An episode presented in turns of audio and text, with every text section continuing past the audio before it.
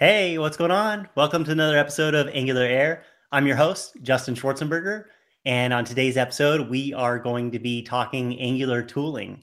Uh, we have an amazing guest that knows a little bit, well, a lot about the subject. So it should be really good discussion. So let's get after it right away. Uh, introduce our panelist here. Today we've got Austin McDaniel with us. Austin, how's it going? How's it going, everyone? And we got Bonnie Brennan with us. Bonnie, how's it going? It's going great. I'm excited to have Minko here. I love Minko. Yeah, and our guest today is Minko Gechev. Minko, how's it going? Hi, it's great. Thank you for having me. Yeah, thanks so much for coming on. Uh, we're really excited to have this discussion. I am. I'm, I, am sure everybody else is. So, uh, Minko, why don't you tell our uh, our viewers a little bit about yourself? Give us a little sure. background for those that don't know. Yeah, sure. So currently, I'm working on a startup, uh, Rhyme.com. We're about to release our initial public beta maybe in a couple of weeks. So I'm really excited about that. Uh, really, really excited about it. We've been working on it for quite some time now. And in my spare time, I'm doing a lot of open source. So I've been working mostly on Angular tooling recently. So that's why uh, this topic is specifically exciting uh, for me. Uh, so I've been working on different tools uh, for static analysis of Angular application, visualization of source codes, and contributing to Angular's core and others. Nice. Nice. Yeah, we know, you know, familiar with your Codelyzer work, right? Yeah. Um, then you have several other tools that you have out there for analysis and all, all kinds of different stuff, um, including one. Didn't you recently have something with Minecraft and some tooling? Oh, yeah. I built a Christmas edition. So, yeah, basically, you can compile your application to virtual reality and walk around your code. Yeah, that was fun. And for Christmas, I made it with Christmas trees. So you basically are in a Christmas tree garden where you can walk around and see your Christmas trees. Like the snow is it's snowing. You can see different um, Christmas, like different toys on the Christmas trees, depending on the directives of your component. It is completely useless and a lot of fun to build. that is that's so cool. What do you, do you do? You just have this innate passion for this type of stuff in terms of topic? Yeah. Yeah, I'm actually passionate about compilers. I really uh, prefer to build useful things, but yeah, this one was kind of an exception. It was for yeah, it was. I, I think you're the only person I know that's actually said they're passionate about compilers. I know a few more guys. Uh, yeah, we we actually started so we are trying to establish a reading list where we're reading about compilers like papers about compilers. It's really to it's really hard to find other members of this reading reading club. So we're only two people for now. So i can i can understand that what austin is saying yeah you know that's uh that's one of the things i find really fascinating about minko is his passion for the compilers which like austin said is kind of going well, I, I can't even imagine like being excited about that. But then because of that, all, all the things you develop and that it's amazing, you know. So it gets exciting. Thank you. I was really intimidated the first time I met Minko. But I didn't like I was like asking him questions and he just like knew everything that I wanted to know like right off the top. And I thought these were like super advanced questions and every question I asked him he was like, "Oh yeah," and he'd talk about that like nothing. And then once I got to know him, he's like the nicest guy in the world. So it's hard to be intimidated, but he's still pretty intimidating. Oh, thank you. Okay, since we're we're gushing about Minko, I'm going to say one more thing here too that you do. Um, you do a lot of talks and presentations, and I'm always amazed by the quality of your talks. And you had one recently at Angular Connect where you talked about performance, and uh, it was phenomenal the way that you walked through that and, and taught people the, the different steps and, and, unfolded that. So I just wanted to plug that as well too. Um, excellent speaker. Thank you very much. Thank you. I'm, yeah, I'm trying to. I, I still have a lot of work. Um, I have some bullet points that I'll be working on this year. Hopefully, the quality will improve further. And you are going to be at NGConf. Uh, yes, I'm uh, doing a workshop there about performance. There you go. We're gonna have so much fun. Yeah, looking forward to it. Totally looking forward to it. All right, so tooling. Tell us about tooling. Let's let's talk about the Angular tooling and and yeah. Yeah, well, uh, in uh, so I'm very excited about what's happening in the Angular world regarding tooling. Um, this is because of several reasons. Like there is great tooling in general for scaffolding and for uh, bootstrapping applications like in different in each individual framework. Like we have create react app for react we had yeoman before we have the vue cli and react cli and everything. Uh, of course in angular we have the awesome angular cli as well. Unfortunately mike is not here today to tell us more about that uh, and schematics. But on top of that angular is um, super convenient for tools for specific, specifically for static code analysis. And the the compilation topic, like the entire topic about compilers in Angular is, is uh, very essential as well. Uh, so um, this is by because of several reasons, but mostly because of the very good foundation, very good design of the framework itself. So it is not only built with TypeScript, which allows us to collect a lot of metadata for our application because of the type information, but also the templates are built.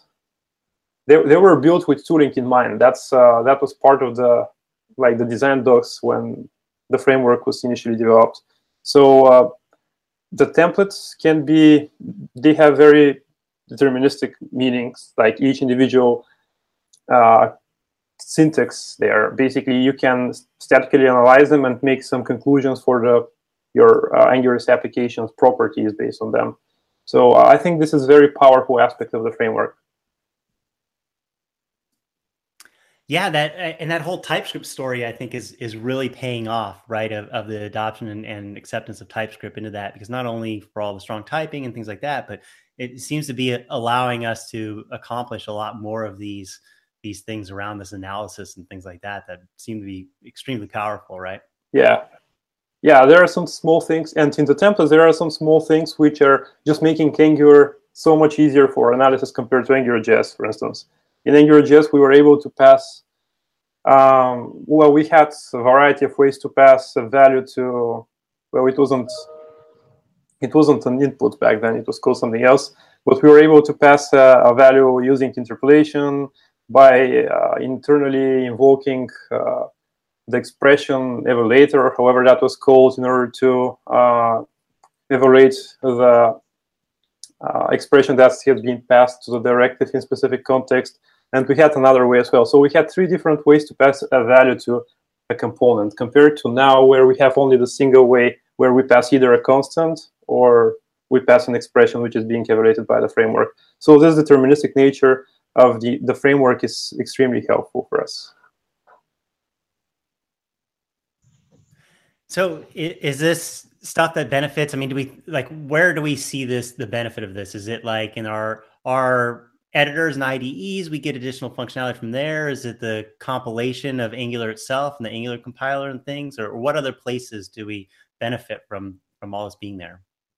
Yeah, that's uh, uh, that's a perfect question. So uh, there are several things. Uh, of course, we have great editor support. Uh, thanks to the great design of the framework, we have tools like the Angular's language service, which allows basically it collects the metadata for our entire application in order to be able to track the individual template references and to provide auto completion in the given context. So we have the language service itself. It provides uh, great development experience and like it is only in its early days, so it's going to improve a lot in future. And on top of that, uh, thanks to the compiler and to the good design of the framework, uh, we can see something like Ivy, which is showing up in the framework and decreasing our bundle size with 90% or so. So uh, because of the statically analyzable nature, let's go this way, of the framework, we are able to um, perform a lot of compile time optimizations. So basically, the way that GCC uh, optimizes C on very low level, we will be able to do something like that with Angular, and we can have extremely powerful results. So where do you see like um, I'm going to get off on a side note. Yeah. Where do you see like WebAssembly playing in with this? Yeah, well, so that's uh, uh, first we we are not limited right now. Right now, we are not limited to compilation targets. The compilation targets of our Angular applications to be JavaScript. Uh, we can compile them to anything. We can even build something like Ember to build a compiler to our own intermediate language and build a virtual machine which evaluates everything. Like we can do crazy stuff. Uh, with WebAssembly, I'm not sure how the Angular team is going to approach the problem. Well, currently the basically WebAssembly is some stack-based virtual machine which is very very performant, and this is one of the uh, well, it's about 2.5 times faster compared to JavaScript right now, right? Uh, that's what I watched on Google I/O last year. So eventually, it can improve our, the performance of our application if we compile the change detection of the Angular app to WebAssembly instead of JavaScript. Eventually, to some extent, I guess this is one potential approach. But um, there is also the step that um, well, WebAssembly doesn't have access to the DOM, so there is also this payoff where you need to communicate, where you need to implement some kind of message passing in order to communicate between uh, WebAssembly and JavaScript in order to synchronize, synchronize the changes into the DOM. So it's very challenging and interesting thing to to see. Yeah, basically, I'm looking forward to see a design talk about this from the Angular team. Do you think that the way that Angular and the platform is scaffolded and built out, like allows it to be able to adapt to these sort of things easier than say another framework. Um, yeah. Or yeah. yeah, I'm pretty sure. Well, yeah, Ember are doing pretty good job as well. So I'm confident that they can very easily take advantage of uh, WebAssembly as well. Uh, it's if you're interested in compilers, I guess Ember and Angular. Ember is even in more pure form because they built entire like you can see something like WebAssembly uh, as output of their compilation process. Uh, but it's their own like intermediate language. So uh, yeah, I think Angular and React, Angular and uh, Ember can take advantage of these of WebAssembly pretty easily. I wonder how many Angular developers actually think about or, or realize or are aware of the whole compilation part of the whole equation, right? That Angular has this Angular compiler, right? That it's not just TypeScript transpiling stuff, but it's all this extra stuff. I mean, maybe we don't need to know about it too much, or maybe there's awareness of it. I don't know. I'm, I'm curious. Yeah, I, I, think there is one very important thing that we need to realize. Um, so we don't have to know how the compiler works, like in details. Although it's it's always fun to know that. Like, but uh, it's um, definitely uh, interesting to realize that Angular Angular's version of TypeScript is slightly different compared to the conventional TypeScript that we're used to. Um, and this creates some kind of inconsistency sometimes between developments, uh, creating an application, like building an application for development with the watch mode of the Angular CLI, and after that, building it for production. Because Angular supports some large subset of TypeScript. So, for instance, we it it cannot infer sometimes what the context of a given provider factory is or whatever. So um, this is very important thing to keep in mind. One one thing on that, like for the viewers, like we're talking about TSC versus NGC, right? Uh, yeah, that's a good point. Right. So like if you run TSC, like it's not exactly the same thing as when you run like ng build, which the CLI provides, which is actually running the Angular compiler underneath the hood. And correct me if I'm wrong because I'm not the compiler expert on the call. Yeah, you're correct. Yeah, you're correct. Uh, so uh, internally, the dev mode, the development mode is uh, compiling. So what the compiler does in, in general, it takes our Angular application the way it is that we see it, and it transforms it to some more efficient version of itself. So it is going to transform the templates to some JavaScript calls, which are right. Uh, well, that's in both cases. Uh, with JIT, this is going to just happen in the browser. Uh, so, so um, that's that's what the compiler is going to do. Just take our application and transform it to some more efficient version. So the templates are not going to, are be, just going to be um, just going to be translated to JavaScript calls, which are going to render the render like everything very efficiently. So uh, of course, the comp the compilation it can happen either ahead of time. You can just this can this can happen before the user opens the application in the browser, or it can happen just in time. So the user opens the application in the browser, and like this compilation process happens. The templates are being translated to JavaScript, and after that, they're being uh, evaluated and rendered. Um, the interesting thing is that usually when we're doing something runtime, we have more metadata.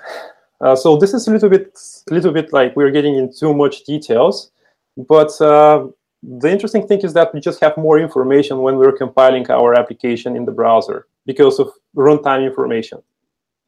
Uh, so what happens is that with the more metadata of, uh, that we have for in just-in-time compilation, sometimes the user can use some constructs which cannot be inferred statically as part of the build process, but they can be inferred in the browser because we have this runtime information.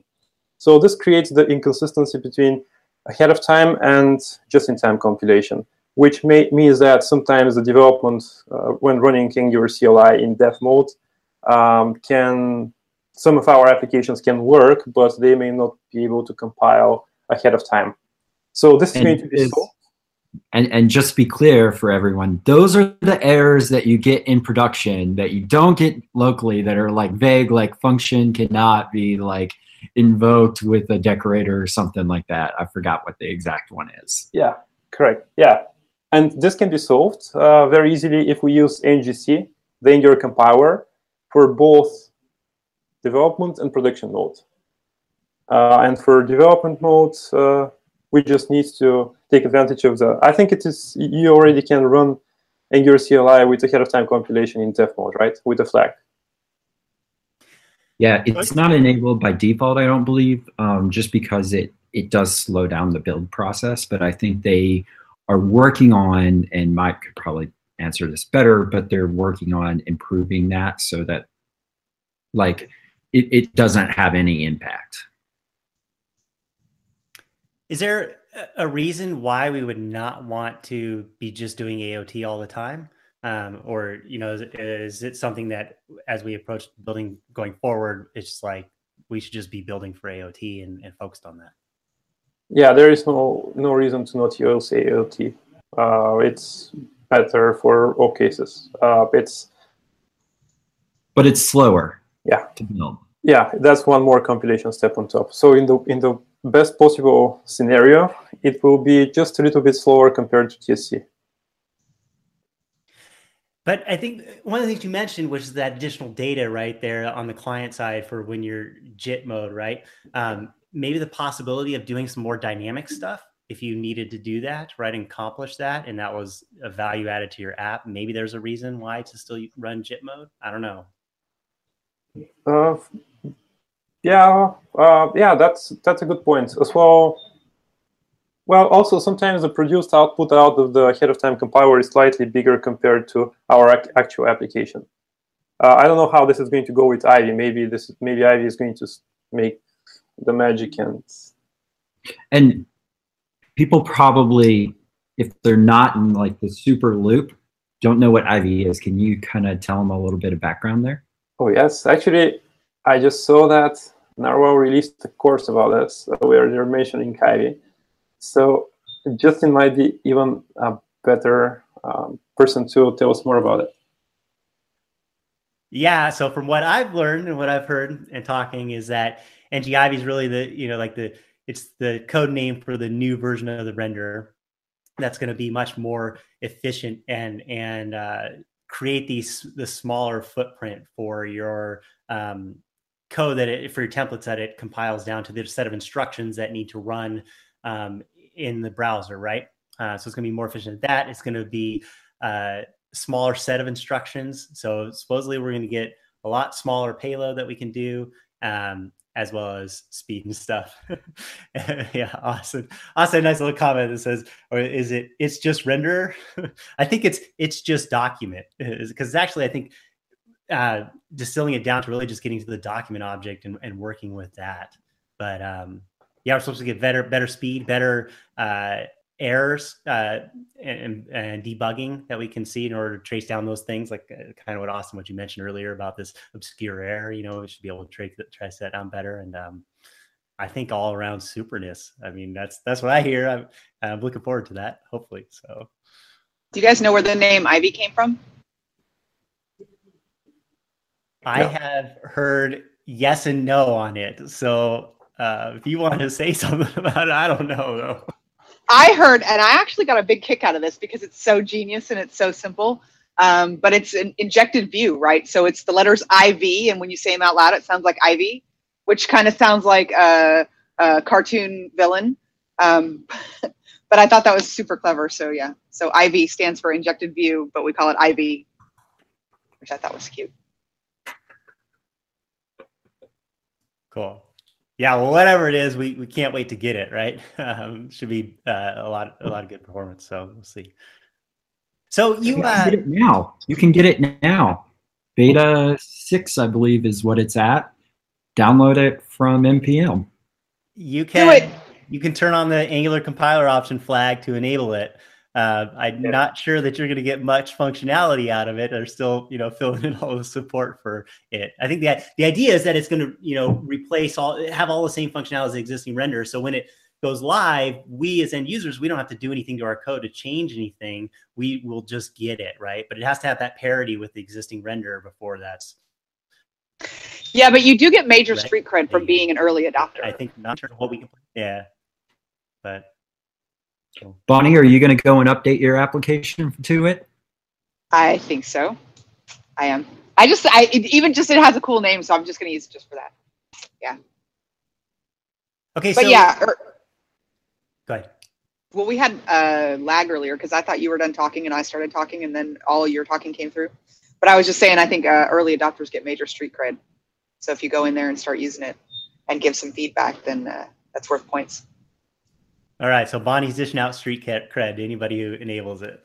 There you go. I'm gonna give out street cred stickers that say like hashtag street cred at NGConf. When my daughter was in uh, junior high, every time I said something she liked, she'd be like, "Oh, you just got 100 cool points," and I'm like, "I'm getting cool points from you. You're a teenager. You can't do that." That's how it works. The younger generation cool points. It's it's always how it works, right? Yeah, yeah. Okay, so uh, you know we talk about how this whole stuff helps you know our tooling uh, in terms of our IDEs and editors how it helps the compilation of Angular itself and then the power that comes along with it.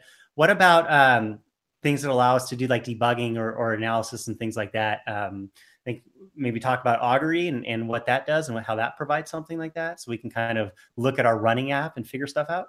Yeah, um, yeah. Augury, uh, Rangle, they built this Chrome extension Augury, which allows us to to see our application structure clear, clearly in our DevTools, uh, see some ba basically, um, yeah. So I have structured. So uh, first, we talked about compile compilation, um, the ahead of time compiler, and the compiler in general in Angular, uh, and how just the just-in-time compilation has has some more metadata because of the runtime. So Augury is entirely runtime, and uh, it can get so in order to use Augury, we need to run our application in Chrome. Uh, we cannot use it without that. Some other tools out there, they can analyze our application or visualize our application even without running it. So there's a difference between static and dynamic analysis. And with Augury, uh, yeah, we have great, we can have great development experience there. Uh, we can see the dependencies between the individual providers, for instance. Uh, we can see the state of given component uh, at given points uh, at time. So we can very it, it's very convenient for runtime debugging. Do you ever see these things like types and things like that? Right, they're stripped out um, at build time. Do you ever see like a play for them moving into like some sort of metadata and runtime type checking? Runtime type checking. Uh, uh, if you so in, in initially Angular started with this AtScript, right? Uh, it was performing entirely like everything was happening there runtime. So it had runtime type checking with some type assertions. Mm, the runtime type checking could be useful as well. Mm. So, for instance, if we if we do well, if we write our types uh, strictly enough, we may eventually not need it. So this is going to strip some runtime overhead because these assertions, there are still some operations which are being performed. Uh, but still, some issues eventually, I guess, can be caught by runtime type checking as well. I mean, obviously, some people think runtime checking is important, right? Like we have React that has the props, right? That you can define, you know, string and all those different things. And, um, you know, in a, pretty much every other language, C sharp, Java, we have runtime checking.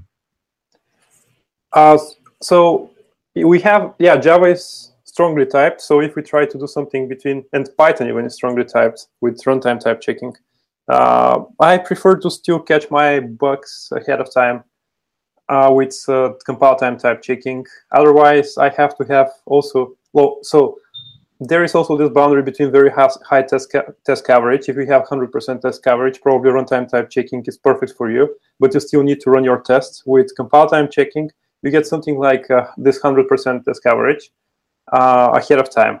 So I'm, I'm not saying that you should not write tests if you use uh, type checker. Of course, it cannot prevent you from having logical errors in your code.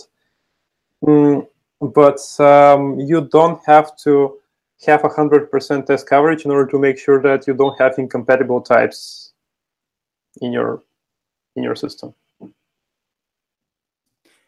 What do you feel about um, you know like really fully embracing the the type right in terms of right and, and um, is that something that that should be encouraged for people to be doing because of the fact that now you can get this um, uh, build time checks and, and, identify these things ahead of that to hopefully save you that time you know because obviously there's an expense you know a lot of people maybe not think about in terms of discovering an issue at runtime right? And not only the the fact that our users of our applications now experience that right? But also the fact that it becomes harder for us to maybe replicate that to set up that scenario to try and identify what the actual bug is and track that down. And if we can discover those things ahead of runtime, you know, at the compile time, it's going to save us some of that that overhead. I mean, is that something that we should be strongly considering here? Oh yes, I am. I'm definitely encouraging uh, type systems. I'm definitely a fan of static typing. So um, I know there are people with with different opinions on the topic and sometimes the compiler may feel a bit more strict than we want to because of strict null checks, for instance. We might be sure that given properties never know, but we still need to perform the check in order to satisfy the compiler. Um, I think uh, it's uh, a good idea to have such tooling, and if we are not happy with it, instead of denying it, we can just try to improve it. My favorite type is any. Yeah. Yeah, I wonder too, um, maybe selling it, you know, in terms of saying like, look, this is important, and not only for all the stuff we kind of mentioned, but also I think the the more of that that we have turned on, the more that we have, then then the Angular compiler can do more things potentially with it, right? Is that a fair assessment that we could actually now le- that can now leverage that the stronger types throughout to maybe do even more performance stuff and more things like that? Yeah, that's a good point as well. Uh, so that's another low-level thing in the JavaScript virtual machine. But uh, if our source code is so for the JavaScript virtual machine, it is not obvious how what are the, what the shapes of our objects are and how given property needs to be accessed. So our the virtual machine doesn't know if our object has property foo and bar or only property bar, and it doesn't know in memory like what the displacement in memory of the property bar is going to be uh, of given object because it may have other properties as well. So this is related. So what the JavaScript virtual machine tries to do is to find out where the property bar is located uh, in memory and try to access it uh, the first time. So when it finds where exactly it is, it creates the so-called inline cache. So the next time it doesn't have to go through the entire property resolution algorithm, and, and it, can, it, it, can just directly get it from memory. Uh, this is uh, information which we, so if we have static types in our application, we are going to be sure that the individual objects are always of the same type and the JavaScript virtual machine cache, inline caching will always work. It's not going to require the optimization of the source code. So yeah, as you said, types can eventually boost the performance of our app as well. I, I, gotta say, you know, the more you describe this stuff, the more you, tips you share, uh, it kind of gets me a little excited about compilers. I got, I got to be honest. I mean, this is fascinating. You know? Yeah, it's really fun. I actually on Angular on ng Cruise there was this hack night, and uh, we were going to write some code with uh, the other attendees. So yeah, uh, everyone says, "Well, do you want to read some brainwaves with me or do some IoT stuff?" And like there were everyone was super excited. After that it was my turn so i said anyone wants to write a compiler with me? It was complete silence. Yeah so i ended up uh, writing a pong game or something like that with uh, it was still fun. We did some reactive stuff.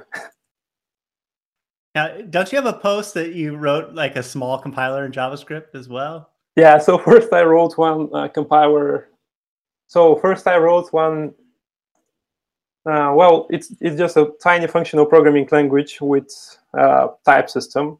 It's not, it's, it's not a general purpose programming language, but uh, it was definitely fun. So I went through the, even the math, which was the exciting thing for me because, uh, yeah, I'm just curious in doing research in this direction. And uh, it, like maybe I had two visits or something like that. So after that, I decided to, well, there are more for sure, but um, after that, I decided to create a compiler, small compiler, just very limited subset of what I built initially, without type system, without anything. So yeah, in the end, it came up to 25 lines of JavaScript for both a compiler and interpreter. And it got much more popular. And after that, the blog post about type systems got more attention as well. So I think it's that's the way to go. You just try to create a very small, very small, tiny model of a complicated concept in order to let people see value in it and appreciate it. That's that's how I learn in general. So I mean, if there is something which sounds scary, I just ignore it. I feel like having a, a, some sort of knowledge about this topic, right, about the compilers, maybe not too deep, but but having an understanding, especially with understanding what Angular is doing as well, um, potentially helps us write and think about our architecture of our Angular apps. It may be more efficient, maybe better. You know, um, would you guys, everybody, would everybody agree on that? Is that something that you know, especially worthwhile? Say, look, at least dive in and kind of get this higher level view of it because it's going to help you be thinking about those things when you go to write your actual code. I think especially for debugging, like we were talking about with like AOT issues and things like that. Um, you know, having an understanding of kind of what's going on under the hood, I think can really help you debug some of these issues like is this like throwing this error right? Like if you kind of have an idea what's going on you can you know diagnose that and, and fix that a lot easier instead of just like googling until like you find something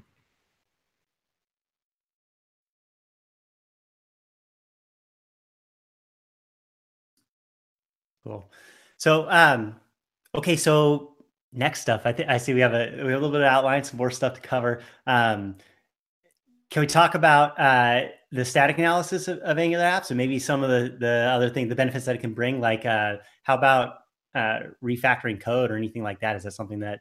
Yeah. So um, uh, this is again the static and dynamic analysis that we discussed, JIT versus AOT kind of thing. Uh, not necessary because with the analysis we don't need to emit code, we just analyze code, the intermediate representation. So compared to Augury, tools like TSLint, let's say, they're consuming our source code and they don't know how can how it can be executed. They just well, they can infer, I guess, but they are just using the what is out there in our source code.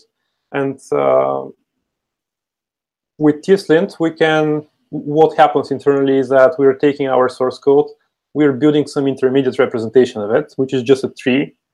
And trees are convenient for traversal and for analysis. So we can just traverse this tree, which is representing our source code, and make some decisions out of it. So that's it.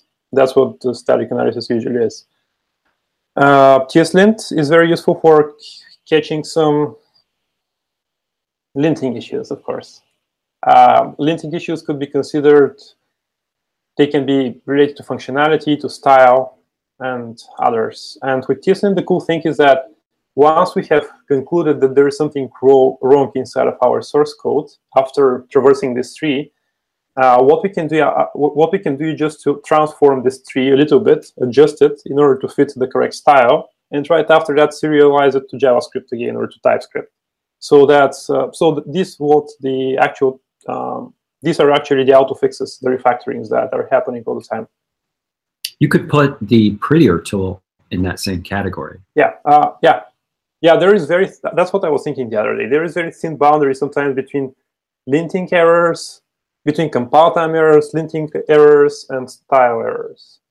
So usually I prefer to use formatter because otherwise, well, why would I use tslint to tell me that I haven't put the opening brackets on the line where my if condition is? If Prettier can do that automatically for you, and I don't have to fix it manually.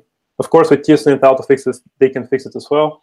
But yeah, the formatter usually catches only styling errors, and the linter should focus on linting errors, which are not compile time errors. Sometimes it's not obvious where the difference, where the boundary. I think there's like, I mean, you wrote Codelyzer, which is kind of a linter, which catches style errors. So it catches actually both. Uh, it catches linting errors and I was playing devil's advocate.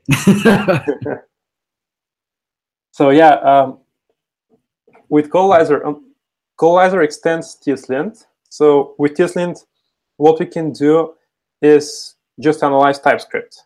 But in Angular, we have a few other types of languages inside. We have CSS, which we can embed inside of our component. We have the templates, which is actually another programming language in the end. Uh, that's it's Turing complete. You have ngIf, ngFor. You can do everything there. And and just so people know, right? Like if you don't know what Codelyzer is, if you're using the CLI and you see errors like you didn't implement on init interface, that is Codelyzer under the hood, showing you those errors. And and and he wrote that. So. Uh, yeah. Uh, yeah, this is, uh, uh, and it also analyzes, my point is that it also analyzes templates, styles, and Angular has also tiny language inside of the inside of the values of some attributes. So for instance, if you have ngIf, you can inline a tiny expression there, which is not JavaScript. It's just a DSL. It's just a template language that Angular has. So yeah, Codelyzer extends tslint in order to provide analysis for templates, styles, and uh, such expressions. Uh, now you mentioned style. What do you mean CSS style or styles. yeah, CSS. Also, does does Codelyzer have um, plugins for style CSS? Yeah, it can. It can. It supports Sass and uh, everything out of the box. You just need to provide it, it provides some hooks. So it, it is going to pass your styles to the function which implements the actual transformation of code. So what is going to happen is that Codelyzer finds that your component has some styles. It finds out that your styles are Sass.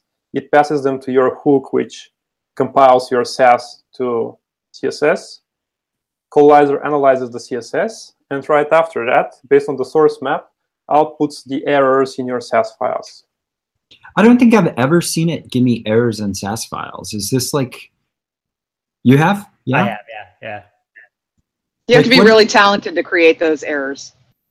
or the exact opposite, right? I, I know I'm using style right now um, for for those type of things. Yeah, so, well, there are no any, any rules right now which are for styles. So, but if we want we can implement them. So, um, like with Codelyzer, right? It it's, has this ability to analyze the template, give us input about the templates, right? You're talking about the, the template syntax and things like that. If we didn't have Codelyzer there, but we ran the, the GC notifications about those things, are are is it kind of doing that same stuff in some levels? Does that make sense? Yeah, that's a great point. So we have the compile time errors, which are being thrown by NGC, and we have some let's say linting errors. Uh, so Codelyzer is focused on the Angular style guide, which uh, shows us how to write idiomatic Angular in the end. So a few years ago, I mean, I worked with uh, Igor Minar, with John Papa, and with Ward Bell on the Angular style guide. It was really exciting to have a chance to work with them on such fun thing. Uh, so we came up with the style guide, and I decided that it might be a good idea to analyze an Angular application statically in order to prove that it follows the style guide to some extent. That's how I decided to build Codelyzer. And Codelyzer has mostly rules related to the style guide. Although we are calling it style guide, some of these errors are actually can be considered as linting errors, not style errors, and they cannot be automatically refactored. For instance, if you have if, if you haven't implemented the ng on init interface, the only onInit interface, and you have ng onInit uh, method, this is not something which is necessary safe to be automatically fixed by uh, Codelyzer. So this can be considered more of a linting error. Why would it not be safe for Codelyzer to to fix that? Uh, well, it might. Well, it's uh, you have definitely bad naming uh, if you have a method called ng onInit and it it's uh, it doesn't intend to be invoked as a lifecycle hook or ng on this or ng destroy on destroy or whatever. Well, I think you've um, got bigger problems. stuff that's named that than style. Yeah, that's correct. So one of the things I'm wondering is like, you know, we, we get some stuff at compile time that identifies, hey, the, the, you use this wrong in the template. You try to access a property on an object wrong or whatever, right? Doesn't exist. Um, but if we could get that in our IDE and editors at the time we're typing that code, it's ideal, right? Now, is that something that does Angular Language Services fill that gap? Is that where that comes into play in terms of being able to kind of almost run like a compile like scenario while we're typing the code? Yeah, uh, yeah. What the Angular CLI does now, what the Angular language service does is to parse our template uh, when we start typing something. For instance, when we start typing something into an interpolation, uh, it is just going to take a look at our component and its properties, find a list of these properties, and right after that, based on what we have typed and the properties and the methods of the component, it is going to give us some suggestions. So yeah, that's that's what it does. In general, it, it's almost as simple as it sounds, except that we are right now ignoring a lot of complexities such as uh, inheritance chain and template references, which can be declared like anywhere in our application, and it creates a bit of a mess. But yeah. Lots of parts, lots of parts, right? And lots of benefits too, which is pretty cool. Yeah, yeah. The the template references are the biggest pain, to be honest.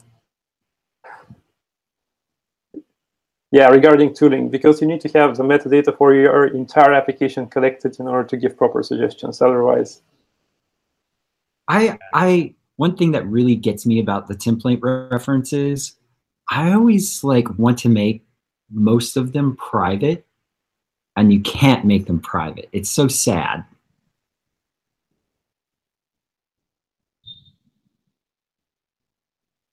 Yeah, I'm I'm I'm um, frustrated from tooling point of view because it requires me to parse the entire project. If they were private, I was going to be completely happy as well, actually. Okay, so what what other tooling? Anything else?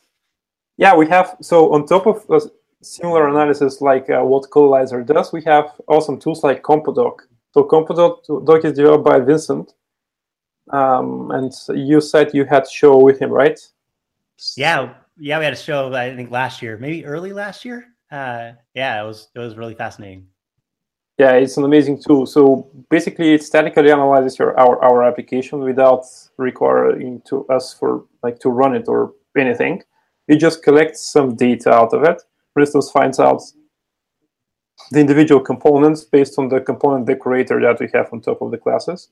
It finds out their uh, selectors, like their styles, their templates, their temp analyzes the templates, finds out find out the uh, connection between the individual components based on the, for, for instance, if we refer temp template B in the template of component A, if we reference it, we'll be able to find out this uh, relationship between these two components. And uh, CompoDoc after that is going to render our entire application.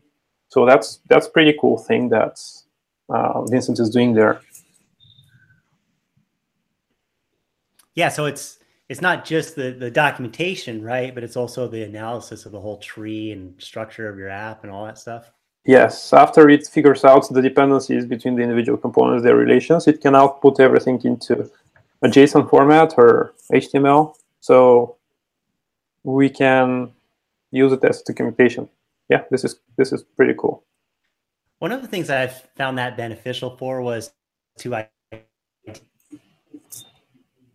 identify where things in ng modules and maybe like to like visualize that then you can see where you maybe want to re-architect that right? Make other ng modules smaller or, or this sort of thing or, or the overlap. Um, it seems to be very handy for that. Yeah. Uh, yeah that's something that i've been working on as well. It's in a tool that i built on top of the angular compiler. It's ngref uh, i didn't mention one one cool thing about the angular compiler. So it's not only going to find out all the all the components in our application, but it also partially evaluates some expressions. This means that, so usually the evaluation happens runtime, right? So when we open our application, we are evaluating some expressions. Angular, the Angular compiler can try to evaluate expressions at build time. So this is something that Prepack does. Uh, that's Prepack is a tool that Facebook released some time back. So what the purpose of Prepack is, is to just take our JavaScript, evaluate everything to the point where we cannot evaluate it anymore because we need some runtime information, like let's say user input or anything. And uh, from there on, we can just take this and uh, put it through Uglify.js or anything, which is going to make our application run even faster than usually. So the Angular compiler does this as well, but not to such extent. So it because imagine that we have a component decorator somewhere, and the selector of the component decorator, it is not defined inline inside of the decorator itself, but instead it is def defined uh, in a variable, in a, let's say, a constant somewhere outside of the component declaration. In this, in this, this case, the Angular compiler is going to follow the reference and find out where exactly the selector is defined and figure out what the value of the selector is. So this is something which works already. And uh, yeah, so I didn't mention this thing, uh, which is very powerful feature of the compiler. And thanks to this, we can build even more advanced tools for static analysis and for visualization of source code. And this is something that I'm taking advantage of in uh, an Electron application that I built uh, some time back, ngref. Uh, it just visualizes the dependency graph of your application.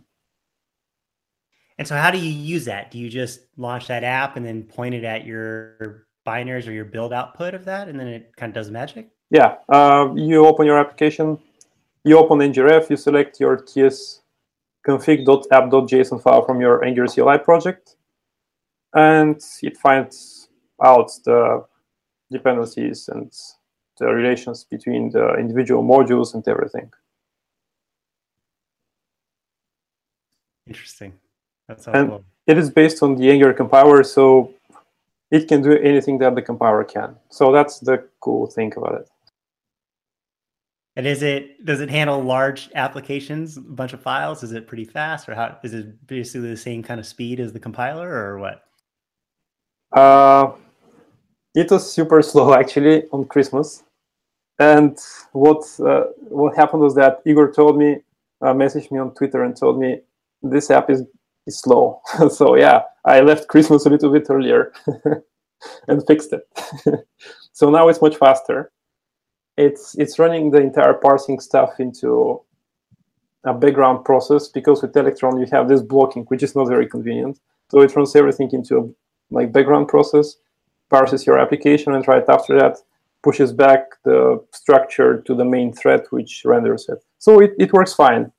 Um, it's as fastest uh, or as slow as the ahead of time compilation like NGC is.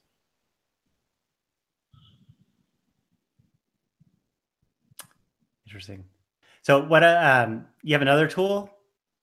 NGAST is it NGAST? Yeah, uh, so the Angular compiler it is awesome for what it does. Sometimes it provide it provides very low level API because that's what the compiler compiler does. So on top of the compiler, I built this NGAST, which just provides you a more convenient interface for working with the compiler if you want to do something like static analysis or visualization of source code. So what NGAST does is you just pass you, you just install the library npm install ngast. You take your the path to your tsconfig file, you pass it to ngast, and right after that you can get all the modules, all the, all the directives, all the components, like everything from your application.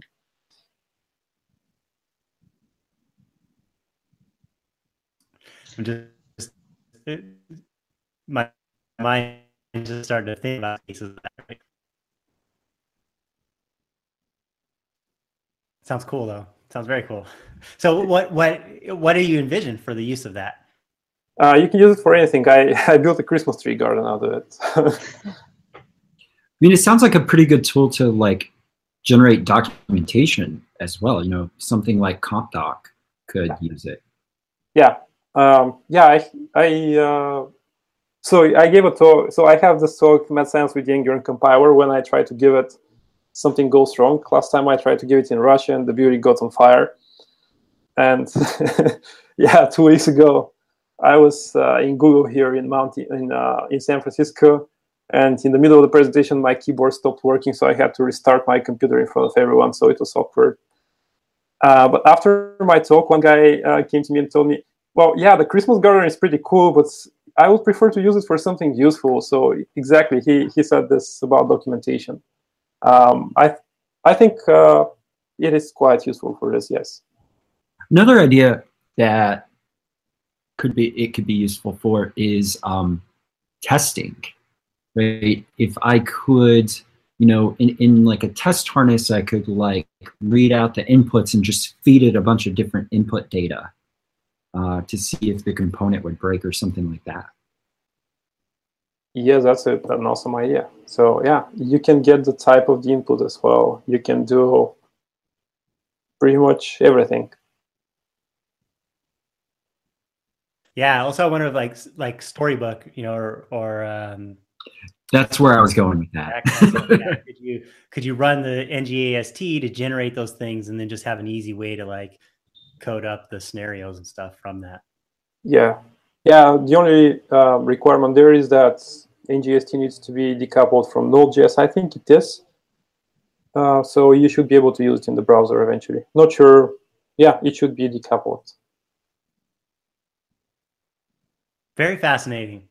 I think so. I mean, I, everybody probably agrees, huh? I mean, this is you. You open this up, you start digging in, and and it's just there's all these things to think about, all these potentials, all this this value, right? Um, that comes out of all this, which is kind of crazy if you think about the fact that like I, I, sometimes wonder with the whole all this compilation things on the you know with JavaScript and all this stuff, like did we just start opening a, hole and digging in and then you get excited about these other elements you still you pursue pursue it further but now are we like over engineering things? Is it too much? I don't know but um, it, it, certainly sees there's this draw about it that as you do one thing a little thing you're like oh i could do this i could do that and i don't know. Yeah. I think we're going in a good path because this is well like this is some somewhere that a lot of people have been before with a lot of compilers and they know how how powerful this can go. So we're just taking uh, the same path, and probably you're going to have some good results. Hey, Minko, there's a question in the chat from uh, Ed Pelk, who's my friend, and he's very cool. Uh, he wants to know if there's a way to get Codelyzer with ng-serve, or do you need to manually run ng-lint for that? Uh, you have, uh, well, you have the the watch mode of tsLint, so you should be able to do that. Uh, with watch mode of your files, it should be able to. I'm not sure whether you can plug it exactly in ngserve. I guess this is something that I need to discuss with Mike and Hans. Um, but it's possible. Well, just yeah. tell him Ed wants it, so that should, you know, take it to the top of the list. Yeah, this should be possible. All right, Ed, you heard it here. Cool. All right. Well, we're getting to the top of the hour. So, anything else that you want to mention, Minko, before we get to picks? Uh, no, I think yeah, I think we did a very in-depth actually uh, episode about compile the compilers in general today. I didn't know that you did Codelyzer. I should have known that, but I didn't. I'm gonna have to start being nicer to you.